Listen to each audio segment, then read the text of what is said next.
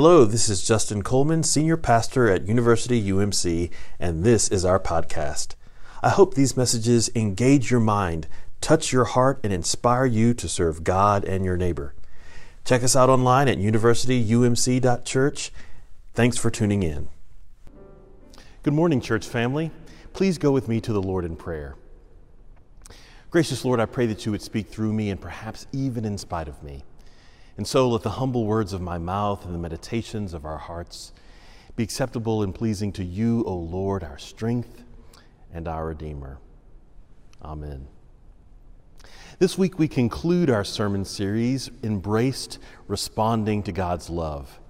Our conversation will be about free grace, this grace that is freely given to us from God through Jesus Christ. I want to begin by looking at Romans chapter 5. Okay, we're going to go once more to the board here as we talk about Romans 5. Now, here in Romans, as Paul writes, this is some of his most dense and intricate theology. You can almost see him really working to, to weave all these concepts together tightly. So, consequently, sometimes it's a, a bit of a challenge to to really see what Paul is, is doing here. Here in Romans 5, Paul sets a scene. The scene almost looks like a, a courtroom. There's all this language of judgment and acquittal. And he sets up this picture where you have Adam and Jesus. Now, Adam is meant to stand in or represent humanity. Jesus, of course, representing what God and the Holy Spirit are doing in Christ Jesus, this righteous life of faith. And so, what Paul also includes here, and we're going to be looking at verses 15, 16, and 17 most specifically, Paul talks about the action or the actions of these two. He talks about the imputation. This is what we talked about a couple of weeks ago imputed righteousness. Really, what this means is what this gives.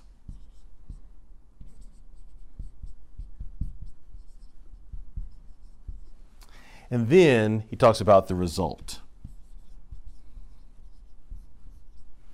Now, you look at Romans 15, we'll look at 15, 16, and 17 of Romans.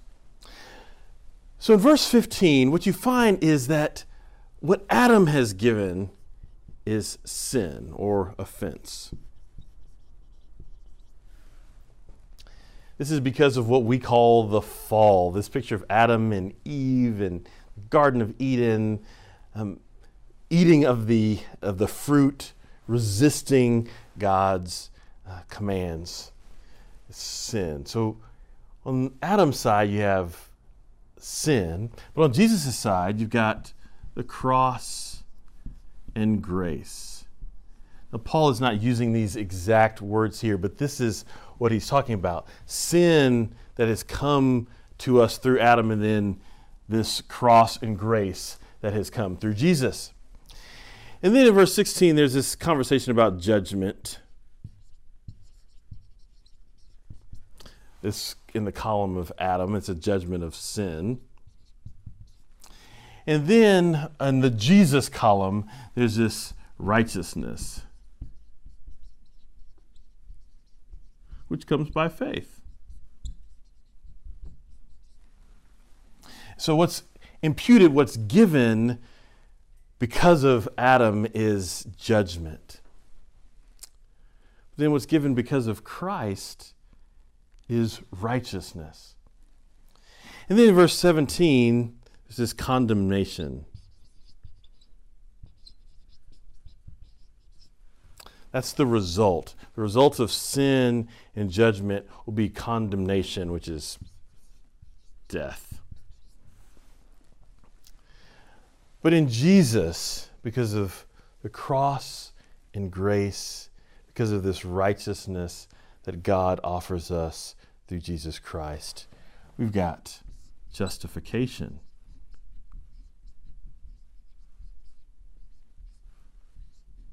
We have life. And all this is because of the free grace that we are given through Jesus Christ. If this was the story, if this was the only story, it'd lead to death. But because of the actions of God and Jesus Christ, now what we have is the possibility of life. It's the free, all because of the, the free grace that God gives us. And what Paul goes on to say is it's not like sin can compete with this grace. No, this grace outpaces and overwhelms this sin. So I begin to think, you know, what are stories that represent to myself, and then what are stories that represent to you this kind of abundant, free giving of grace that transforms life? So many times when I've heard a preacher preach on this idea of free grace, they've referenced the book and movie Babette's Feast. And in this book, you find a dean, a Lutheran minister, who lives in this small Danish village, and he has two young daughters. And these folks are serious about the Christian faith. They study the Word together. They resist all the, the frills and extravagance of the world around them. They gather very regularly for worship, for singing. And over time, this dean's two daughters have people who, in various ways, want to court them. One is a young cavalry officer. But then he goes away when he learns that he's not able to have the relationship that he wants. And then the other daughter is an amazing singer. And one day, a, a singer who has been at the peak of his career and is trying to understand what he is to do next hears this angelic voice. And so he goes in and becomes her teacher and in a moment when they are singing this beautiful duet and, and feel too close, she decides to end those musical lessons and he goes away. Well, years pass on, the older Lutheran minister passes away, and now his middle aged daughters are there in this village with aging parishioners, and their number has grown small. And then one rainy night, there's a knock on the door, and a young woman collapses in. And she has a note that has been written by this French singer that one of the sisters studied with. This young woman's name is Babette, and Babette lives there in the village for more than a decade. And she becomes the cook. Now, they eat boiled fish and gruel. That's the dinner. Because again, nothing too extravagant, just the fish and the gruel. And so, though Babette doesn't quite want to cook this, this is what she does. And then one day she learns that she's won the lottery. There are folks back home who've been entering her numbers into the lottery for these years. Babette had, back in France, been a chef. And she'd lost her husband, lost her family, and that's how she came to this village. And so friends back home had been putting her name into this lottery. And so she won 10,000 francs. And so she tells everyone this, and and they suspect that she is going to be going back home. But before she goes back home, she wants to cook for this celebration. This would be the celebration of the two sisters' father's 100th, what would have been his 100th birthday. And so Babette begins ordering food, and there are shipments coming in, all kinds of exotic ingredients, including a, a turtle that is to be uh, cooked and the people don't know what to think about this. They, they've heard that, you know, the, the French eat weird things like frogs, and, and we're not supposed to have this extravagant food, but Babette wants this to be her parting gift, and so we're going to allow for it. And Babette cooks this amazing feast, and a person comes to it, a general who had been this young cavalry officer. He comes with his, to accompany his aunt who has been there to this feast. And as the feast gets going, um, the people make this of the town make this covenant not to make a fuss over it, not to offer too many compliments because that's not what you do. Uh, they don't want to let anyone know that this extravagance is something that they accept. But the general thinks, wow, this, this champagne is amazing. And he's complimenting every dish as it, as it comes through. And he says, I've not tasted anything like this since being at the Cafe Anglais, this famous restaurant in France. And then at a certain point, he's moved to get up and offer a speech. And he says this Mercy and truth, my friends, have met together. Righteousness and bliss shall kiss one another. And then the general had to pause, for he was in the habit of forming his speeches with care, conscious of his purpose. But here, in the midst of the dean's simple congregation, it was as if the whole figure of the general, his breast covered in decorations, were but a mouthpiece for a message which was meant to be brought forth. This general's message was grace. Over the course of this conversation, there were old wounds that were healed in the midst of this dinner as people began to loosen up, to talk more, to laugh more, to tell stories, to offer forgiveness. It was a moment of sweet communion. And then after it's over, there are two, there are two scenes. One is a scene of people in the congregation happy and merry like they've not been in years, sharing a love and a grace they've not shown one another in years. And then there's another scene in the kitchen piled with dishes. It's kind of like when I cook, I spare no dishes. Some people spare no expense. I spare no dishes. They're all piled up and they're messy, and Babette's there and she's exhausted, and they're the sisters, and they say, This really, this was good, uh, but you'll be going home soon. And Babette says, No. I spent it all all 10,000 francs on this meal. It's how much a good meal would cost at the Cafe Anglais. So then we see that Babette has given everything so that those who were gathered could have a sweet communion, could be offered grace. It's a picture of Christ who's given it all so that we could experience sweet communion with God, so that we could experience this loving grace. Because we have this God who is deeply in love with us. We must be careful not to accept a form of grace that oppresses rather than liberates.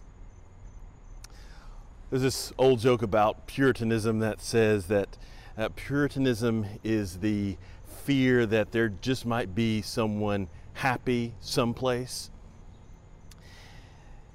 It's so easy for us to adopt a kind of Christianity that is judgmental, where we judge others and where we judge ourselves. Something that ends up being built more on working for our righteousness than God giving us God's grace. This is easy because we're formed in this way. I grew up hearing things like the early bird gets the worm. You got to pull yourself up by your bootstraps. There's no such thing as a free lunch. There's this suspicion of anything that was given away for free. This sense that if it's going to mean anything to you, you've got to work at it.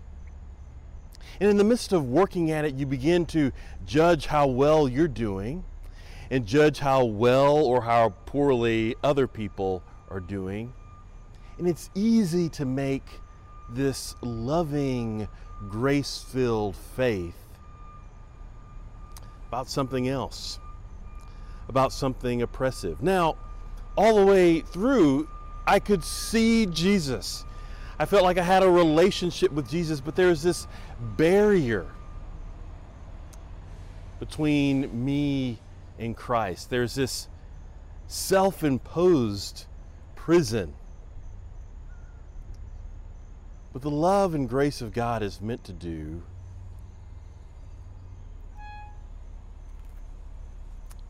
is open the gate so that we can come close to God, come close to Christ.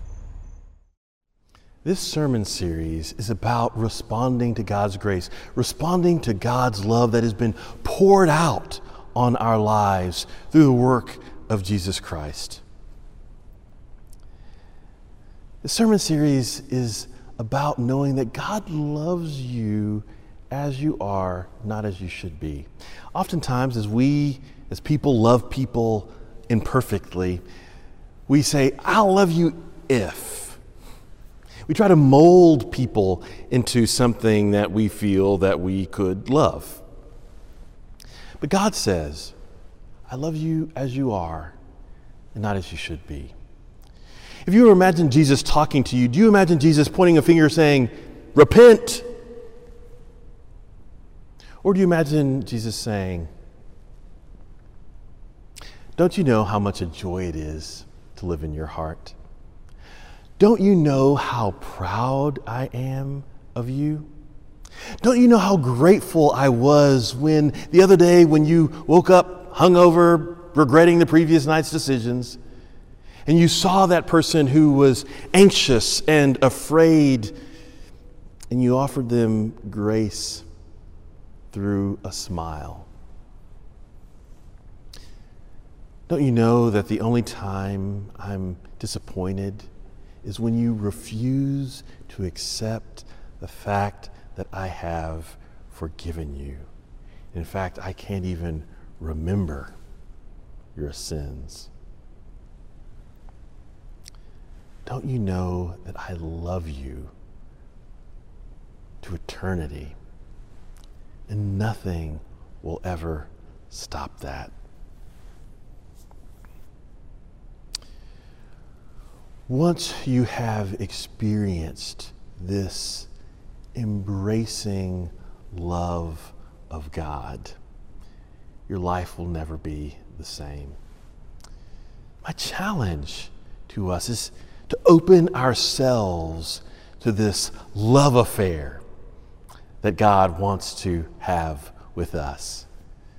This love that God wants to fill our lives with. This grace that God wants to fill our lives with so that we are lit up because of the love that we've been given. Don't you know that anytime we are loved, we're lit up? we light up. Our lives become buoyant, they become joy filled. We want to know more deeply this person that we love. We want to be known more deeply by them. We're absolutely lit up by love. And so much more so than we can imagine, even with another person. God wants to enter into our lives in such a way that our lives would be filled and that we would be lit up by this love that God has for us. My prayer is that you would open yourself, open your life to this amazing love of God, to this amazing grace of God. Let us pray. Oh Lord, we thank you for this grace that has been so freely given. It's amazing the ways that you love us. I pray for each and every person in our congregation, each and every person across the world, that everyone would know your grace that everyone would know your love, and that our lives might be renewed by it. Our lives might be transformed by it, so that as we go into the world, for those to whom love is a stranger, we pray that they would find in us generous friends. In the name of the Father, Son, and Holy Spirit. Amen. Remember that we love you. We hope you have a great week. And may the peace of Christ be with you. Thanks for listening to our podcast. You can visit us at universityumc.church where you can find services, events, and other ways you can get involved. Remember that we love you. We hope you have a great week we hope the peace of Christ is with you, and we hope to see you soon.